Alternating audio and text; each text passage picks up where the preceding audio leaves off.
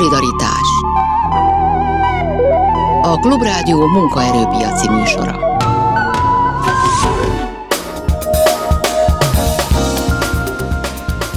Farkas András nyugdíjszakértő a mai műsor vendége. Jó napot kívánok, Sámes János vagyok. Hívjanak minket a szokásos telefonszámokon 24 05 953, illetve 24 07 953, valamint írjanak SMS-t a 30 30 30 95 3-as SMS számra, és kérdezhetnek a Facebookon is, oda is kiraktunk Andrásról egy fotót. Nyugdíj témában 13. havi nyugdíja, nemrég utalt nyugdíjprémium vagy bármi más, lehet kérdéseket föltenni Farkas Andrásnak, akivel már is kezdtünk.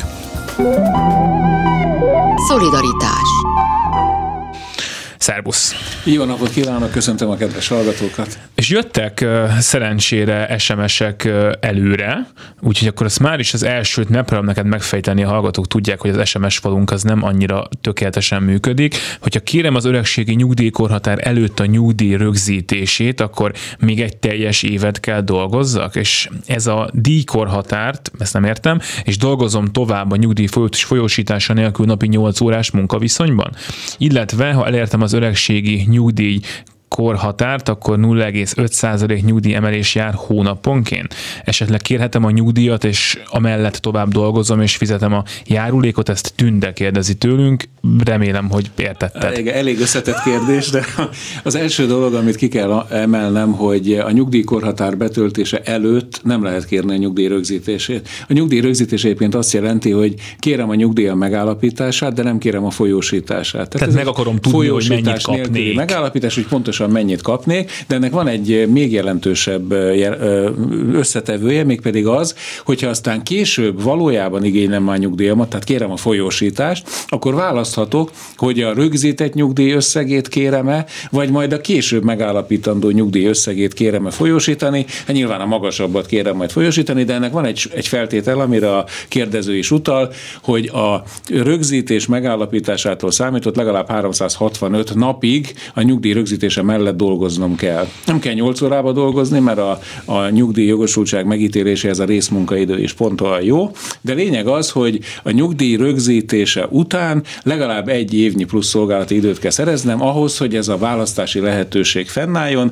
vagyis kérem a későbbi tényleges nyugdíj megállapítás során a rögzített nyugdíjem összegét persze az időközi nyugdíjemelésekkel növelt összegbe, vagy pedig arra számítva, hogy sokkal jobbak lehetnek a valorizációs szorzók a jövőben, tehát magasabb lesz a megállapított nyugdíj összege egy későbbi időpontban, akkor majd kérhetem ezt a későbbi időpontban megállapított magasabb összegű nyugdíjat. Tehát ez egy nagyon jó rendelkezés, annak szól legfőképpen, aki attól tart, hogy esetleg elromolhat a jövőben a nyugdíjakat szabályozó jogszabályok, tehát az ők az akkori nyugdíjigénylők kárára elromolhatnak, egyelőre erről szó nincsen, éppen az jár jobban, akinek később állapítják meg a nyugdíjat.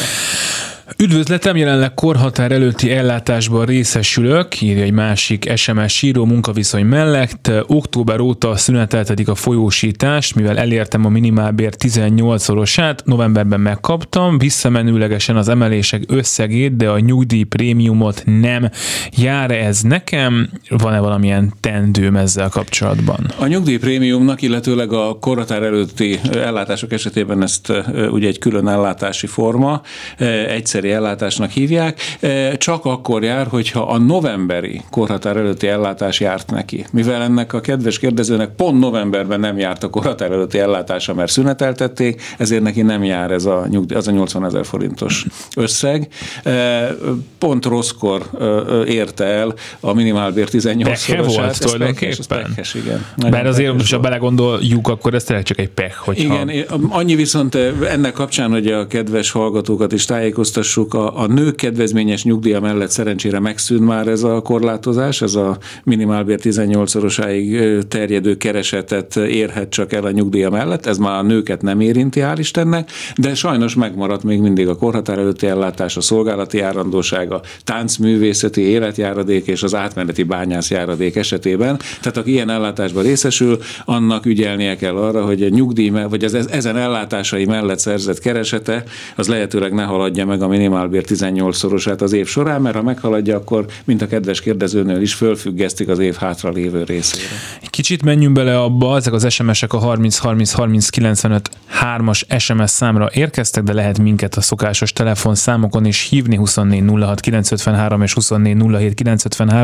Szóval vegyük azért végig, hogy mi az, ami novemberben járt pluszban, és hogyha már felmerült ez a kérdés, akkor egy kicsit tér már ki arra, hogy ki az, akinek ez nem járt. Tehát például ez a 80 000 forint már csak azért is, mert lehet, hogy sokan vannak, akik most azt érzik, hogy ez nekik is kapniuk kellett van, de nem kapták, és nem értik, hogy miért nem kapták.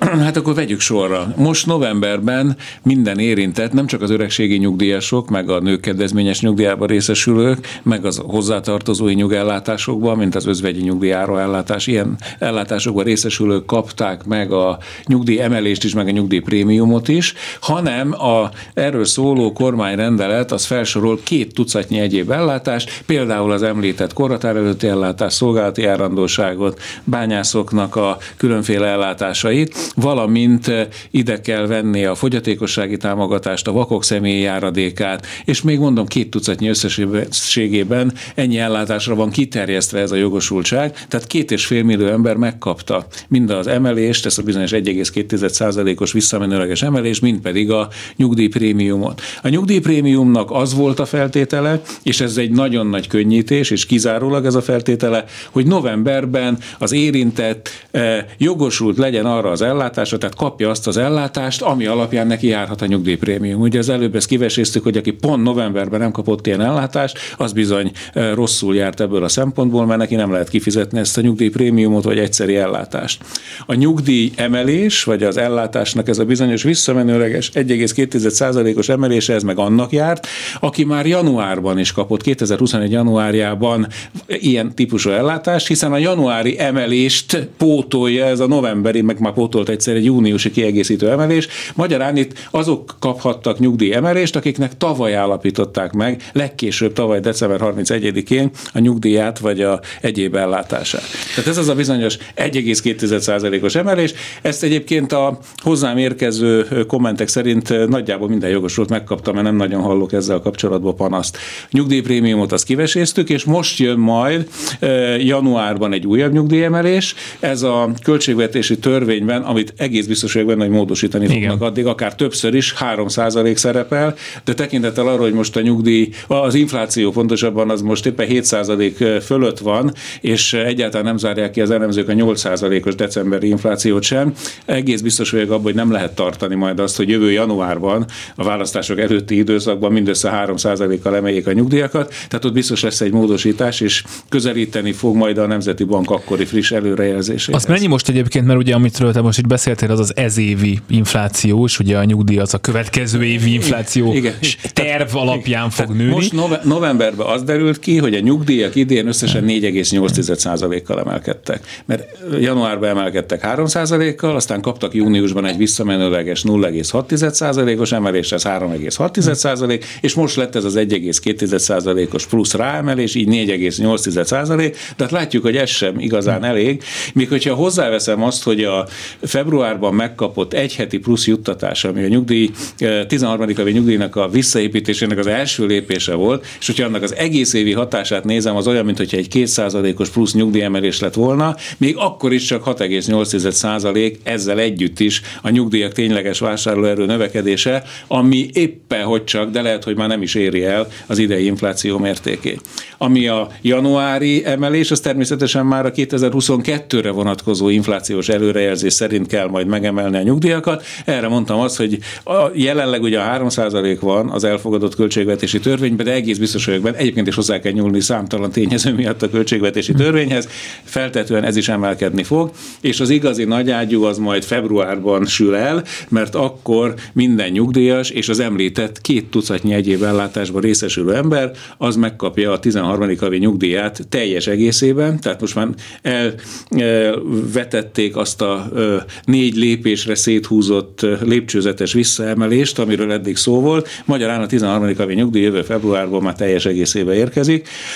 Összességében egyébként az idei nyugdíjprémium, meg ezek az emelések, illetőleg a jövő évi plusz emelés, meg a 13. havi nyugdíj, ez 600 milliárd forint plusz kiadásba kerül. Tehát pozitívan fogalmazva 600 milliárd forint a többet tudnak elkölteni a nyugdíjasok, meg az egyéb ellátásban részesülők. Ha makro szempontból nézzük, akkor pedig rendkívül nehéz lesz előteremteni ennek a költségvetési fedezetét, nem is beszélve arról, hogy a 13. havi nyugdíj ez minden évben jelentkező plusz költség. Igen, erről még beszélünk majd mindenképpen, de most van egy hallgató a vonalban, hogyha minden igaz, úgyhogy önnek jó napot kívánunk. Jó napot kívánok, én Hajdú Éva vagyok. Én vagyok a vonalban? Ön van, parancsoljon. Két kérdésem lenne a nyugdíj szakértőhöz. Az egyik az, hogy én jövő júniusban betöltöm a nyugdíjkorhatárt, de egyébként rokkantsági ellátott vagyok. Tavaly már küldtek ilyen papírt, amiben össze kellett hasonlítani, hogy a nyugdíjfolyósító általi adatok egyeznek-e az én adataimmal, és akkor bementem személyesen, bevittem minden papíromat, többek között az érettségi bizonyítványomat, amiben a szakközépiskolai nyári gyakorlatok is mind benne vannak, de ezt nem fogadták el. És az a kérdésem, hogy ezt miért nem fogadják el? A szakközépiskolai nyári gyakorlat az csak akkor fogadható el, hogyha annak idején erre kötöttek külön munkaszerződést, vagy külön ösztöndíjas szerződést, ami után fizették a nyugdíjjárulékot annak idején. A legtöbb esetben ez nem történt meg, mert a szakközépiskolákat máshogy minősítették, mint a szakmunkás képzőket, és a törvény szerint csak a szakmunkás képző kötelező, a szakmunkás képzésben résztvevő hallgatónak a kötelező nyári szakmai gyakorlatát lehet elismerni. Tehát a szakközépiskolát sajnos nem, hogyha erre nincs külön szerződés, és mondom, jellemzően az esetek 95%-ában nincs ilyen szerződés. Hát nem tudtak utána nézni, mert állítólag eláztak a raktárba az akkori papírok. Akkor csak megnyugtatásként közlöm, hogy mondom, 95%-ban nem is kötöttek ilyen szerződést, úgyhogy nagyon-nagyon nehéz lett volna. Pont azokkal a napokkal egy újabb évem lett volna. Értem. Második kérdésem, hogy mivel most én rokkant ellátott vagyok, igen, és júniusban betöltöm a 65. évemet, akkor most hogy lesz azután az eddig kapott ellátásomat kapom továbbra is? Nem. A rokkantsági ellátás az teljesen független a nyugdíjtól. A rokkantsági ellátás az egy egészségbiztosítási pénzbeni ellátás, a nyugdíj az meg természetesen egy nyugellátás. A nyugdíjat azt az összes megszerzett szolgálati ideje és az 1988 óta szerzett nyugdíjjárulék alapját képező keresetei alapján majd kiszámítják, mégpedig a jövő évi valorizációs szorzókkal, amivel nagyon jól fog járni, mert jövőre feltetően további 10%-kal nőhetnek ezek a nyugdíj számítás szempontjából kulcsfontosságú szorzószámok. Úgyhogy önnek rendesen be kell adnia a nyugdíjkorhatára betöltését követően bármikor az öregségi nyugdíj iránti igényét, és akkor kiszámítják majd a megfelelő összeget az ön számára, ami látatlanban mondom biztos, hogy sokkal magasabb lesz, mint a rokkantsági ellátása, hiszen a rokkantsági ellátás az be van korlátozva, annak van egy maximális összege, a nyugdíjnak meg nincs. Nem tudom persze, hogy hány éve van rokkantsági ellátásban, vagy volt-e korábban rokkantsági nyugdíjas, mert annyit tudnia kell, hogy a rokkantsági ellátás folyósítási tartama az nem szolgálati idő, csak ha mellette dolgozott, mert akkor az viszont már szolgálati idő. Nem tudom, hát 26 kereken akkor így 26 éven van, és utána lettem rokkant Értem.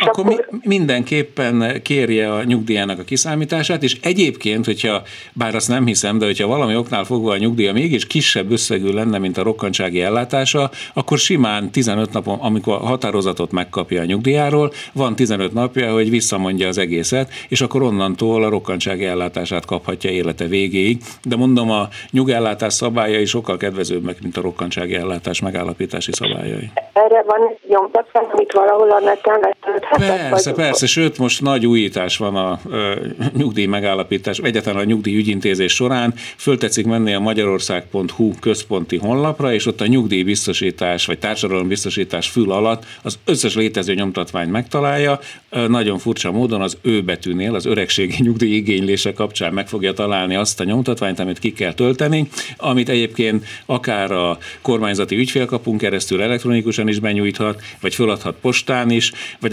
esetleg befárad egy kormányablakból, beszkennelteti az egészet, és úgyis elindíthatja.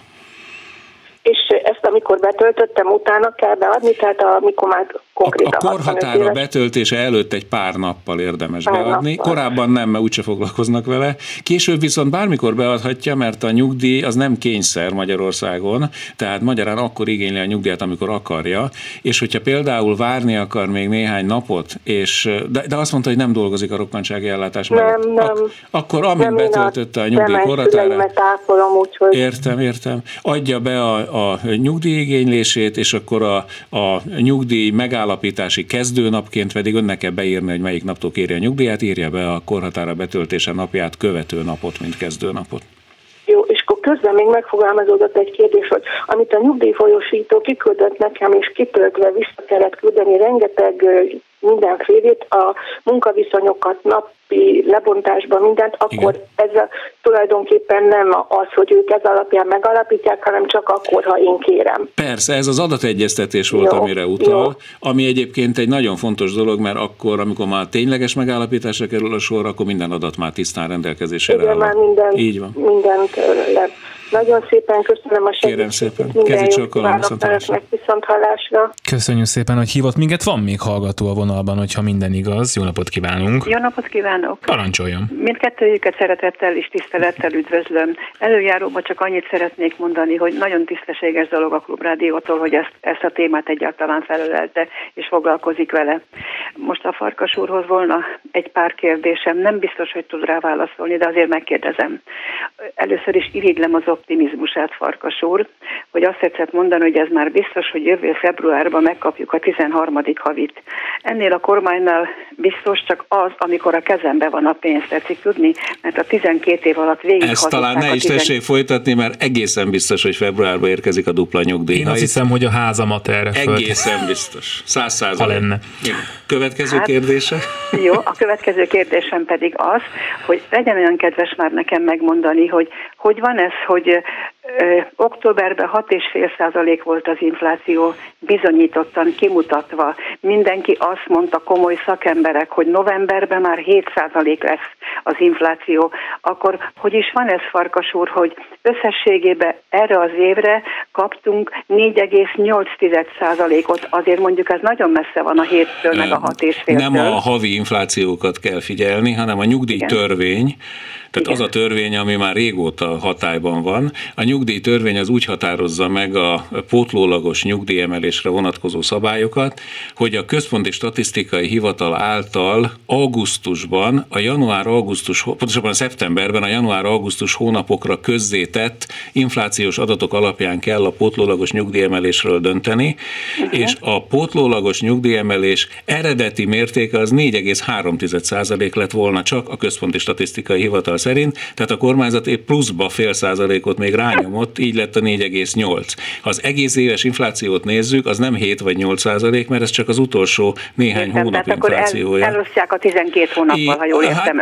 Nem, hanem minden hónapban külön mérik, és aztán utána van erre, ez egy nagyon bonyolult statisztikai algoritmus, ami alapján ezt kiszámítják, de lényeg az, hogy ez a 4,8% ez nincs messze a tényleges éves inflációtól, csak természetesen mindenki szubjektíve azt érzékeli most, hogy novemberben tényleg 7% körül vagyunk, és mondom, nem zárják ki az elemzők, hogy akár 8% is lehet, és csak nagyon lassan fog majd visszamenni. Meg hát ez azon múlik, bocsánat, hogy ki mit vásárol. Tehát vannak olyan élelmiszerek, amiknek nem 5-6, hanem mondjuk 20%-kal. A gőzmozdony ára az esik, tehát aki gőzmozdonyt akar.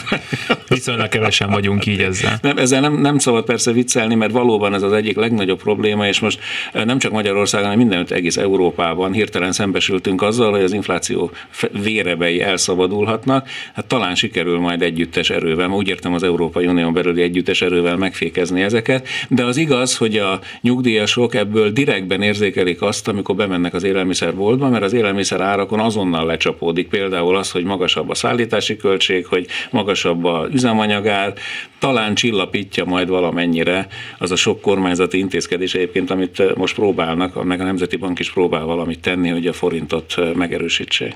Ha van még kérdés, akkor tegye föl nyugodtan. Igen, csak én türelemmel végighallgattam önöket, és nagyon örülök neki, amit a Farkas úr mond. Mondjuk el nem hiszem, nem önnek nem hiszem el, a kormánynak nem hiszek el semmit se, de ez most egy másik téma. Én még csak azt szeretném megkérdezni öntől, hogy van ez, hogy amióta ők vannak hatalmon, ő mindig belőtte a 3%-ot. a 12 év alatt Farkas úr drága soha nem volt 3%. Bocsánat, én nem politikus vagyok, hanem nyugdíjszakértő, tehát ezeket nyugodtan kérdezze meg valamilyen politikai gyűlésen. Én annyit tudok mondani, hogy 4 évig fölélődtek az inflációba, és 4 évig alálődtek, tehát ha az egészet nézzük, akkor pont eltalálták. Tehát volt 4 olyan év 2010 és 2014 között, amikor messze fölül tervezték az inflációt, és a nyugdíjakat emiatt jobban emelték, mint a tényleges infláció. Tehát a kép az soha nem fekete vagy fehér, hanem ez tényleg a szürke 50 árnyalata, amit az infláció kapcsán el lehet mondani. Azon meg hát nyilván lehet vitatkozni, hogy most azért becsülnek rosszul inflációt, mert ezzel valami szándék van, vagy azért, mert rosszul becsülik, de hát ugye vagy azért, mert megvadul a világ. Hát, vagy azért, mert megvadul a világ. Köszönjük szépen, hogy hívott minket. Én köszönöm, minden jót kívánok önöknek. Viszontlátásra. És van még egy hallgatónk a vonalban, a hírek előttre biztosan be fog férni, úgyhogy ha hall minket, akkor parancsoljon. Jó napot kívánok! Csokolom. Halló, halló. Jó napot kívánok, én vagyok a vonalban. Igen, halljuk önt, parancsoljon.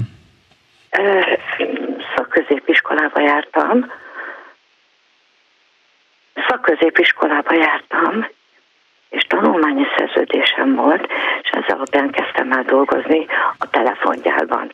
3 éven keresztül kaptam 500 forint havi díjat. De a tanulmányi szerződésemet, mivel 14 éves voltam, nem én kezeltem, hanem a nagymamám, de meghalt, és nincs meg. Megkaptam én is ezt a papírt a nyugdíjfolyósítótól, egyeztették a munkaviszonyomat, és nem volt benne, és kérdeztem, hogy miért nincs benne, megkérdeztem tőlük a határozatszámra visszahivatkozva, de azt válaszolták, hogy nekem kell megkeresni, hogy tudom ezt megtalálni.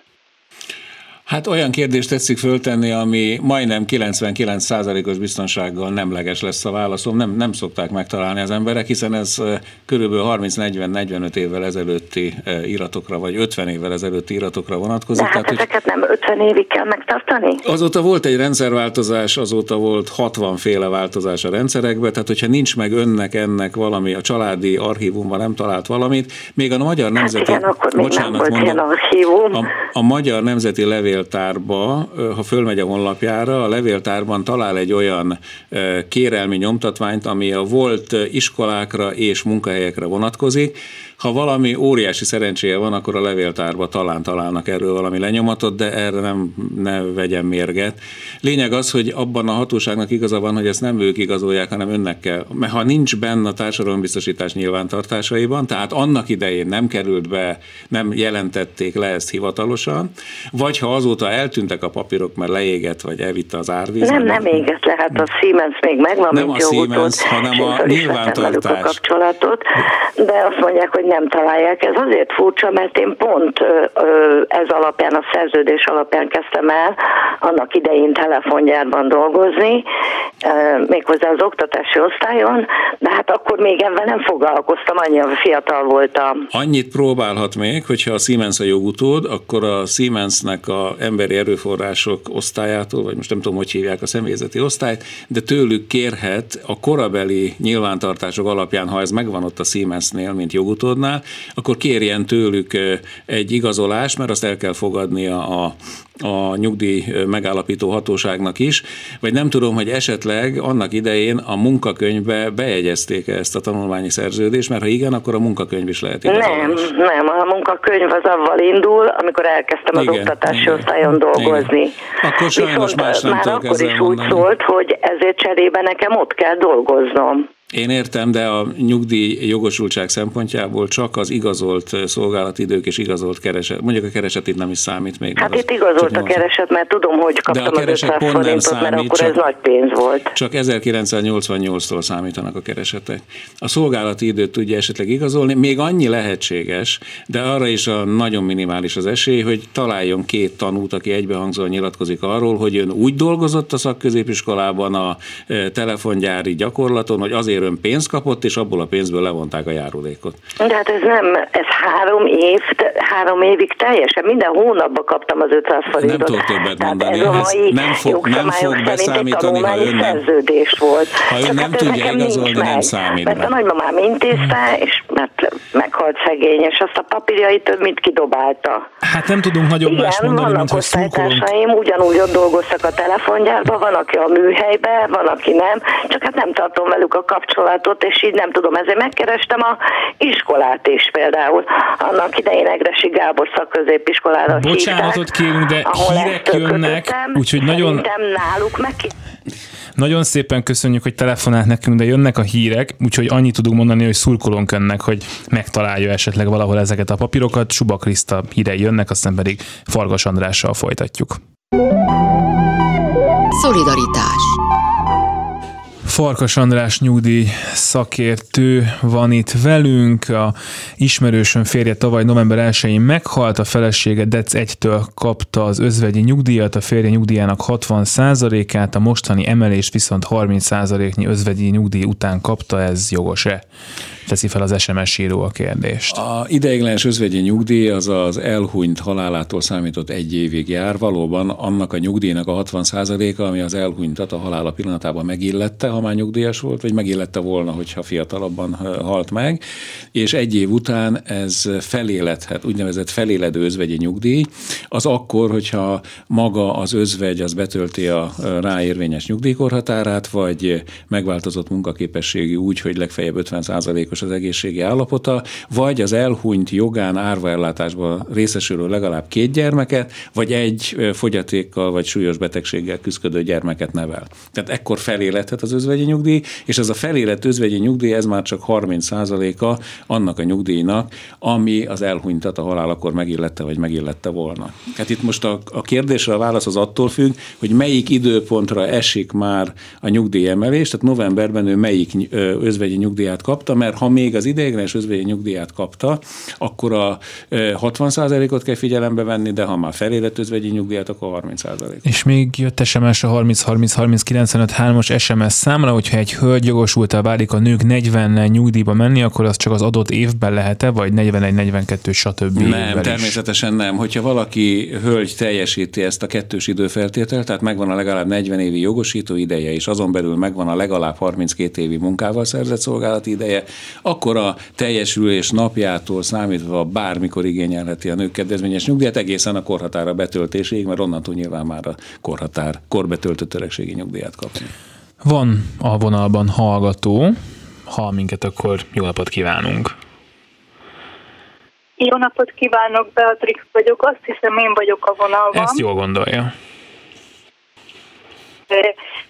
A következő kérdésem lenne önhöz. Én Magyarországon dolgoztam több mint 23 évet, amiről meg is van már a papírom.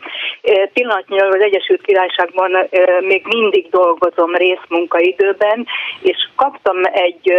Tulajdonképpen szerettem volna tudni, hogy mennyi az összes időm. Lényeg az, hogy az összes időm, amit a nők 40 évébe beleszámolnak, 38 év, 22 nap volt 2024. 5. napjáig. Na most én úgy számolom, de erről nincs papírom, hogy jövő év áprilisra meg lesz a 40 évem. Na most azt szeretném kérdezni, hogy ha én elmegyek a nők 40 évével nyugdíjba otthon, mármint Magyarországon, itt 66 éves koromban mehetek el nyugdíjba. Na most, ha elmegyek a 40 évvel Magyarországon, az én kérdésem az, hogy otthon mind nyugdíjas jogosult vagyok-e ingyenes egészségügyi ellátásra, és aktiválhatom-e a tajszámomat. Ön most életvitelszerűen hol lakik? Az Egyesült Királyságban? Hát Egyesült Királyságban én 2-s állampolgár vagyok, és ja, 2-s állampolgár, és igen. Hát nézze, én nem a egészségbiztosítás szakértője vagyok, hanem a nyugdíjé. Feltehetően nem jár önnek Magyarországon az ingyenes, szóval nem jár a magyar nem lesz Magyarországon egészségbiztosított, hogyha ön életvitelszerűen az Egyesült Királyságban tartózkodik, és ott is él. Egyébként meg nem is értem igazán az indokoltságát a kérdésének, vagy haza akar esetleg települni? Hát szeretnék, igen. Igen, tulajdonképpen szeretnék otthon lenni, és de pillanatnyilag nem jár nekem semmiféle elpüllet. Most hazamentünk, ott ragadtunk, igen. Egy vagyont fizettem, mert beteg vagyok. Aha. Tehát lényeg az, hogy a nyugdíjbiztosítás és az egészségbiztosítás az két teljesen különböző terület. A nyugdíjával kapcsolatban ott be tudok számolni, hogy mire számíthat, de az egészségbiztosítás azt javaslom, hogy forduljon a Nemzeti Egészségbiztosítási Alapkezelőhöz, a honlapja az neak.hu-n megtetszik találni, és ott van tájékoztatás a külföldön élő magyarok egészségbiztosítása kapcsán, azt olvassa, és akkor sokkal okosabb lesz szerintem. A nyugdíjával kapcsolatban egyébként az fontos dolog, hogy ön mind a két államtól jogosult lehet nyugdíjra, pontosabban lesz nyugdíjra. A magyar állam az kettő számítás szerint fogja megállapítani mondjuk a nőkedvezményest igényli, a nőkedvezményes nyugdíját. Tehát figyelembe veszi, ha megvan a 40 év, abba beszámítható a Angliába szerzett biztosítási időtartama is. Ha megvan ez a 40 év, akkor kiszámolják először azt a nyugdíjat, ami akkor járna önnek, hogyha az összeszolgálat idejét Magyarországon szerezte volna, ez egy ilyen elméleti vagy képzetes nyugdíj, és annak veszik egy olyan arányú részét, ahogyan a Magyarországon szerzett szolgálati ideje, tehát nem a jogosító, a nőkedvezményesre jogosító, hanem a szolgálati ideje aránylik az összes megszerzett, tehát a magyar és a brit szolgálati idejéhez együttesen. Ez az egyik összeg. Aztán kiszámolják azt a nyugdíjat is, ami önt a csak Magyarországon szerzett szolgálati idő, meg a magyar keresetei alapján megilletné, és a kettő közül a magasabbat állapítja meg a magyar fél, ez lesz a magyar nyugdíja. Nagy-Britanniában pedig még egyelőre a Brexit utáni kilépési egyezmény az védi a megszerzett jogokat, tehát ott majd, ha nem tudom, hogy hány éve fizeti ezt a National Insurance Contribution-t, ezt a NIC-et, az ottani National... 14, akkor már ott is jogosult. Ott is jogosult, mert ott minimum 10 év kell ahhoz, hogy megkapja a State Pension-t, és így ott is, amikor igényli a nyugdíját, ugyanezt fogja csinálni a brit hatóság is. Ha fölmegy a brit Pension Insurance honlapjára, akkor ott van egy Charlotte nevű hölgyre vonatkoztatott példa, abból gyönyörűen meg lehet állapítani, hogy ez a bizonyos kettő számítás, ez az időarányos nyugdíjszámítás, az hogyan zajlik Angliában, tehát azt meg tudja nézni ott. Lényeg az, hogy kap Angliától is egy nyugdíjat, meg Magyarországtól is egy nyugdíjat, arra a helyre fogják folyosítani, ahol él, tehát hogyha ott él Angliába, akkor oda megy a magyar nyugdíja is, ha meg hazaköltözik Magyarországra, akkor ide jön az angol nyugdíja is. Az angol nyugdíjat egyébként termeli adó, a magyart meg nem. Érted. Azt szeretném csak kérdezni, hogy lényeg az, hogy attól függetlenül, hogy Anglia vagy a Nagy-Britannia kilépett tehát a Brexit volt, még mindig összeadódnak az évek. Igen, a kilépési egyezmény garantálja ezt, egyébként ezt is elolvashatja magyarul is, meg angolul is, jó hosszú és unalmas olvasmány, de a társadalombiztosítási fejezet az garantálja mind a megszerzett jogokat, mind egyébként szerintem villámgyorsan lesz majd kétoldalú egyezmény is Magyarország és az Egyesült Királyság között, de egyelőre védi a kilépési egyezmény az összes jogot. Értem. Nagyon szépen köszönöm a segítségét. Kezi csókolom, és jó egészséget, viszontlátásra.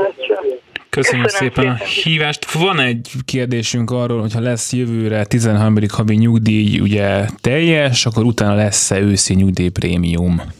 Egyelőre lehet, ugyanis a nyugdíjprémium az teljesen független a 13. havi nyugdíjtól. Zárójelben megjegyzem nagyon meglepő módon, mert a nyugdíjprémium azért került be a nyugdíjtörvénybe, mert a 2009-ben megszüntetett előző 13. havi nyugdíjt kellett. Az egy másik kormány, másik idők. Lényeg az, hogy a nyugdíjprémium egyelőre benne van a nyugdíjtörvénybe, és az előrejelzések szerint jövőre legalább 5,1%-os lesz a GDP növekedése, épp a legfrissebb IMF tanulmányba olvastam. Ekkor viszont jár nyugdíjprémium, mert az jár akkor, hogyha 3,5%-nál magasabb a GDP. Egyébként mekkora nyugdíjemelés lesz összesen jövőre, ha beleszámolunk mindent? Az inflációt még nem tudjuk persze, hogy végül mennyi lesz, de lesz 13. havi egy egész hónap, szóval azért szép lehet. Ha egy egész havi 13. havi nyugdíj egész évre elterítve, az 8%-os nyugdíjemelése legyen értékű. Tehát még hogyha csak ez a 3% marad januárban az inflációs emelés, ami szerintem kizárt, de ha csak ezzel számolunk, akkor is jövőre legalább 11%-kal nő a nyugdíjak vásárlása. valamennyi a prémium plusz azért. Plusz még a nyugdíjprémium, igen. Tehát egy 11-15% közötti emelés belefér jövőre, ami egyébként nem annyira rossz, mert az tartani fogja az esetleges magasabb inflációval szemben is a nyugdíjakért. Hát az bizonyos béreknek az emelkedését azért bőven meg fogja haladni. A minimál bérét nem, persze. Azt nem, de... mert az óriásit, az ugye 200 000 forint, az 20%-os emelés majdnem, és egyébként szépen emelkedik a garantált bérminimum is a 260 000-re, és ez pedig nyilvánvalóan alulról megnyomja fölfelé majd különösen a kisebb kereseteket, tehát jövőre egy jelentősebb béremelési hullám is várható emiatt, ami egyébként sajnos meg fogja növelni az inflációs nyomást is. Van egy SMS, a barátnőm rokkantsági ellátására vonatkozó kérelmét elutasították, a határozat végén az szerepel, hogy per útján mondhat ez ellen. Érdeklődöm, hogy miért nincsen normális fellebezési lehetőség, illetve hogy korábban volt-e, és akkor ezt megszüntették-e, hiszen nem mindenkinek van lehetősége pert indítani. Mindenkinek lehetősége van pert indítani, akár saját maga is indíthatja. Mert nem úgy gondolta ezt a hallgató, hogy erre pénze, ideje, tudása nem mindenkinek van. Ezek illeték és díjmentes eljárások, tehát nem kell neki attól tartani, hogy ez pénzbe kerül. Ha mondjuk ügyvédet fogad, az nyilvánvalóan az ügyvédi munkadíjat ki kell fizetnie, de nem köteles senki ügyvédet fogadni, ő maga fölmegy a illetékes törvényszék honlapjára, vagy a bíróságok.hu című honlapra, és onnan letölti a keresetindító nyomtatványt, otthon beleírja az adatokat, és megindíthatja az eljárást. Tudom, hogy ez egy macerás cucc, de a fellebbezés is ugye macerás volt. Egyébként megszűnt a fellebbezés azért a közigazgatásból, hogy kedvezzenek az eljárásban résztvevő magánszemélyeknek. Mert így azonnal mehet a bíróságra, és a törvényszék fogja megítélni azt, hogy helyesen vagy helytelenül járt el a hatóság, míg korábban, amíg kétfokozatú volt a hatósági eljárás, addig nagyon hosszú idő eltelhetett, amíg a másodfok nagyjából 90%-ba visszaigazolt, hogy az első fok helyesen járt el, és akkor mehettem a bíróságra, de ez több hónapos késedelemmel járt. Van itt még kérdés, külföldön szerzett 8,5 éven beleszámít-e a nők 40-be? Attól függ, hogy hol szerezte. Hogyha az Európai Unió tagállamában, vagy ugye pont az imént említettük, hogy a volt tagállam Egyesült Királyságban, vagy olyan államban, amelyel van kétoldalú szociális biztonsági egyezménye Magyarországnak, ami megengedi a beszámítást, például ilyenek a Szerbiával, vagy ilyen Ukrajnával, vagy az a speciál pont nem, vagy ilyen az új orosz egyezményünk, vagy ilyen Egyesült Államokkal, Kanadával, Japánnal, Ausztráliával, és így tovább. Tehát, hogyha uniós tagállam, vagy szerződésesben részes tagállamban van szó, akkor beszámítható a szolgálati időbe az ott külföldön szerzett biztosítási idő, ha az megfelel a magyar szolgálati idő fogalmának. Tehát, hogyha munkával szereztem mondjuk Szerbiában, ahol fizettem utána a nyugdíjjárulékot, akkor az az időtartam a szerb hatóság által elismert tartamba beszámítható majd be a magyar nőkedvezményes nyugdíjára jogosító időbe is.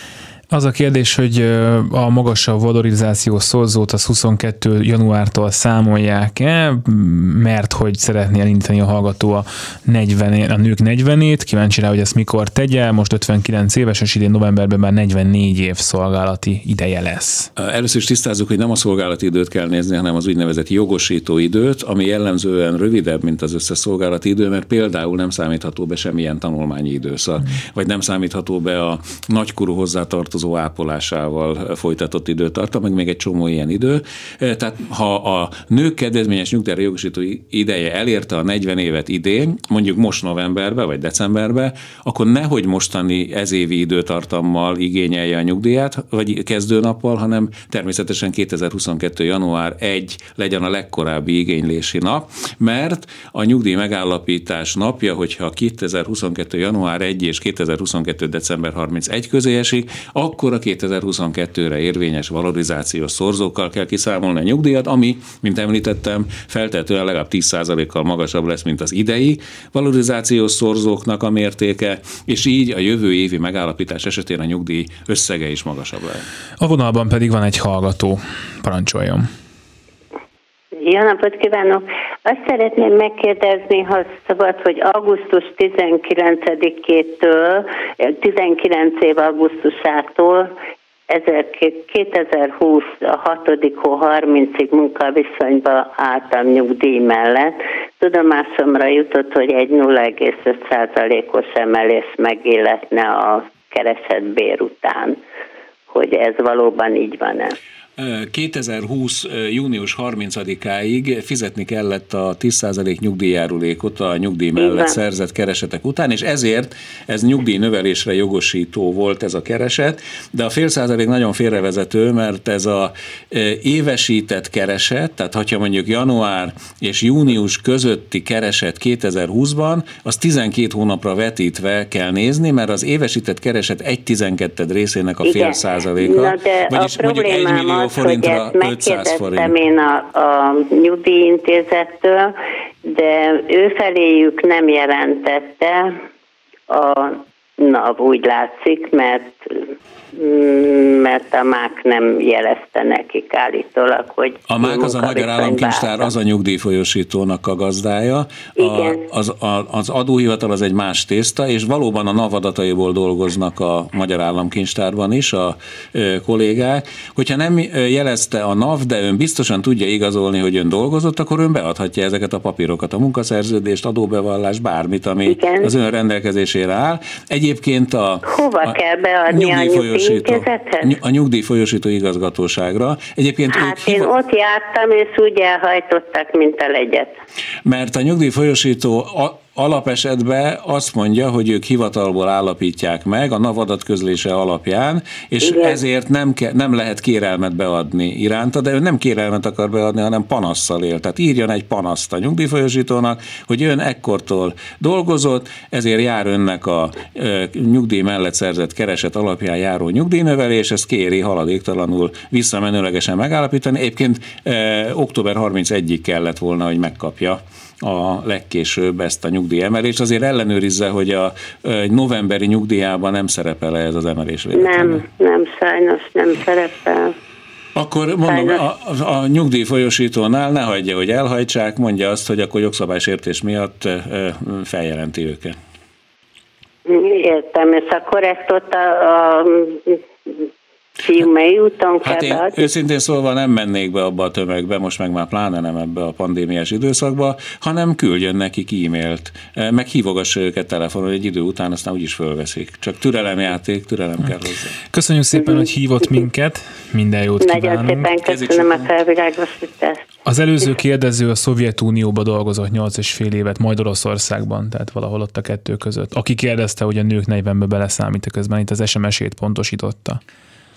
Hát itt meg kell nézni, ugye volt egy magyar-szovjet egyezmény, amit 63-ba kötöttek, abba nem lehetett összeszámítani ilyen időtartamokat, és az új modern orosz egyezménybe össze lehet számítani, viszont az ugye jóval későbbi korszakra vonatkozik, úgyhogy itt nincs túlságosan jó hírem, de mindenképpen tisztázza a nyugdíjfolyósítóval. Özvegyi nyugdíj jár-e az élettársnak, ha a nyugdíjas társa elhunyt? Csak akkor jár, hogyha nincs közös gyerekük, akkor legalább 10 éves megszakítás nélküli élettársi együttélést kell igazolni, amíg tart az elhunyt élettárs haláláig. Ha van közös gyerekük, akkor elég 1 év közös életet igazolni.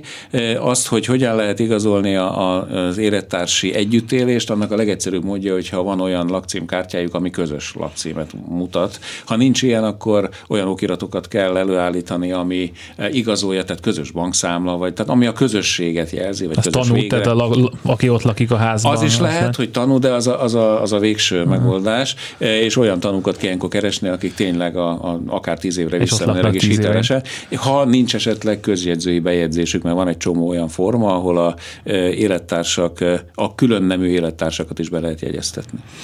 Hallgató a vonalban. Jó napot kívánok, én vagyok. Ön van. Jó napot kívánok, én Kovács Annának hívnak, és özvegyi nyugdíj feléledéséről szeretnék öntől segítséget kapni. Mert valahol olvastam azt, hogy a 10 év lejárta, az az utolsó özvegyi nyugdíj kifizetésétől számít. Hogy most ez a haláltól számít, vagy az utolsó kifizetéstől? Mert nekem 4 hónapon bukik az egész. Az özvegyi nyugdíj feléledése, hogyha a elhunyt jogán árvaellátásra jogosult gyermek, akkor viszont a 10 év jogvesztő, tehát akkor az elhunyt házastárs vagy élettárs halálától számított 10 év, a napra pontosan számított 10 év után tölti be az életkorát, vagy lesz megváltozott munkaképessége, sajnos amiatt nem fog feléledni az özvegyi nyugdíja. Hát akkor 4 hónappal gyakorlatilag sajnos ez akkor, igen, próbálj meg újra számítatni, de ha ez a 4 hónap hiányzik. Hát nem tudom, hát februárban meghalt, én júliusban töltöm, ennyi. Aha, akkor sajnos nem fog felületni az özvegyi nyugdíj. Jó, nagyon szépen kérem, köszönöm. Szépen. Minden jó, viszont. És újabb hallgató a vonalban, parancsoljon. Halló, jó napot kívánok, Múlványi Tamás. Hallanak? Hallom, persze, halljuk önt, parancsoljon. A következő a kérdésem, 2 lesz. Az egyik, az előbb egy hölgy telefonált be ezzel a évi félszázalékos nyugdíjemeléssel. Én magam is rokkantsági ellátott vagyok, és dolgozom mellette. De én úgy tudom, bár jogszabály nem olvastam, csak sajtóban írták, meg hát több meg is tapasztaltam, hogy 2017-től nem jár a félszázalékos nyugdíjemelés. Bocsánat, mielőtt félretájékoztatjuk a hallgatóságot, dehogy nem. A nyugdíjemelés, pontosabban akkor kezdjük ott, hogy rokkantsági ellátás után nem jár ilyen. Tehát a rokkantsági ellátása összege... Nem, dolgozom mellette, persze. Igen. Az öregségi nyugdíj az emelkedett egészen 2020. június 30-áig, mert addig terhelte nyugdíjjárulék a nyugdíj mellett szerzett kereseteket. A 2017-es időpontra azért emlékezhet, mert akkor szűn meg a kérelemre történő nyugdíjnövelés, onnantól hivatalból kell a nyugdíjfolyósító igazgatóságnak megállapítani, hát az említett némi anomáliákkal az ilyenek beesnek. Jó, de ez megmondom őszintén, ez nem is annyira zavar, hanem a kérdésem inkább a következőek. 1. Ennek ellenére minden évben kapok a nyugdíjfolyósítótól egy értesítést, amiben értesítenek, hogy a szolgálati időm ennyivel növekedett, és mostantól ennyi. És reklamálhatom meg, de hát persze nem reklamálom meg természetesen. Mi itt a kérdés? Ez egy jó intézkedés. A kérdésem az, hogyha ezután jövő januárban betöltöm a 65-öt, én végleg nyugdíjba megyek, akkor ez automatikusan megemelt szolgálati időnek fog számítani? Itt a nyugdíjigénylés során semmi sem automatikus, de ha már benne van a nyilvántartásokban, hiszen abból kapja az értesítést, akkor természetesen már az utolsó értesítés szerinti szolgálati idő fogják figyelembe venni, tehát önnek igényelnie kell majd az öregségi nyugdíját, ha betöltötte a nyugdíjkorhatárát. Már megkaptam az értesítést, hogy igényelhetem. Igen. Így van, és akkor az igénylés során aztán eldől, hogy önnek folyamatosan van észrevételezési joga, meg a határozatot azt megtámadhatja keresettel, ha kell, jellemzően nem kell megtámadni, mert azért elég pontosan dolgoznak a kollégák ott. Úgyhogy... Régen pontosan dolgoztak valóban, de most már nem vagyok benne biztos. Igen. Jó, reménykedjük, jó? De hadd mondjam el a fontosabb kérdésemet. Na. Én most dolgozom mellette, a rokkantsági ellátás mellett, és ezért a cég, akinek dolgozom, támogatást kap a magasságos minisztériumtól. Igen. De legjobb tudomásom szerint, ha betöltöm a 65-öt, és nyugdíjba megyek, akkor a cég nem fog utánam kapni támogatást, ezért megszünteti a munkaviszonyomat. Lehet-e arra lehetőség, hogy nem kérem a nyugdíjamat egyelőre? Abszolút és lehetséges. A cég kapja továbbra is a támogatást, és engem alkalmazni fog továbbra is. Hát most nincs előttem a rokkantsági ellátásban részesülők munkahelyi támogatása, de mintha ott lenne egy olyan feltétel, hogyha betölti a nyugdíjkorhatárát, akkor leáll ez a támogatás. Tehát nem a tényleges nyugdíjas státuszhoz kötődik, hanem a korhatár. De erre most nem merek megesküdni, úgyhogy majd legközelebbi adásba telefonáljon be, addig kiderítjük. Értem. Nagyon szépen köszönöm. Minden jót kívánunk. Ideiglenes özvegyi nyugdíjban részesülő hallgatónk írt nekünk, érdeklődik, hogy a nyugdíj prémium arányos részére, illetve a nyugdíj emelésre jogosult-e, illetve fog-e kapni 13. havi nyugdíjat. Az ideiglenes özvegyi nyugdíj, mint a neve is mutatja, ideiglenes. Az maximum 12 hónapig jár az elhunyt halálától számítva. Most, ha éppen novemberben ő jogosult volt az ideiglenes özvegyi nyugdíjra, akkor jogosult volt az 1,2%-os emelésre is, meg időarányosan, meg jogosult, pontosabban a rakót jogosult, hogyha már januárban is kapta ezt az ideiglenes özvegyi nyugdíjat. A nyugdíj prémiumra pedig mindenképpen jogosult volt, hiszen novemberben ő ideiglenes özvegyi nyugdíjban részesült. 13. havi nyugdíj az ki van zárva, hiszen az a normál nyugellátás. És ezeket, amiket meg kell kapnia, már megkapta, tehát ez az nem kell igényelnie. Így van. Jó, ha nincsen hallgatónk a vonalban, már pedig a kollégát nem látom, akkor felteszem neked azt a nagy kérdést, ami a választásokkor még lehet, hogy elő fog jönni. Szintén egy hallgatónk írta üzenetben, hogy a Ukrajnában élők Magyarországról finanszírozott nyugdíjáról általában mi a véleményed? A két kérdés merül itt fel, kik azok, akik ezt kapják, és hogy ez körülbelül mekkora összeget jelent a nyugdíjkassza szempontjából? Ez egy politikai darásfészek gyakorlatilag. A jelentősége egyébként elenyésző, tehát ez föl van fújva ez az egész kérdéskör.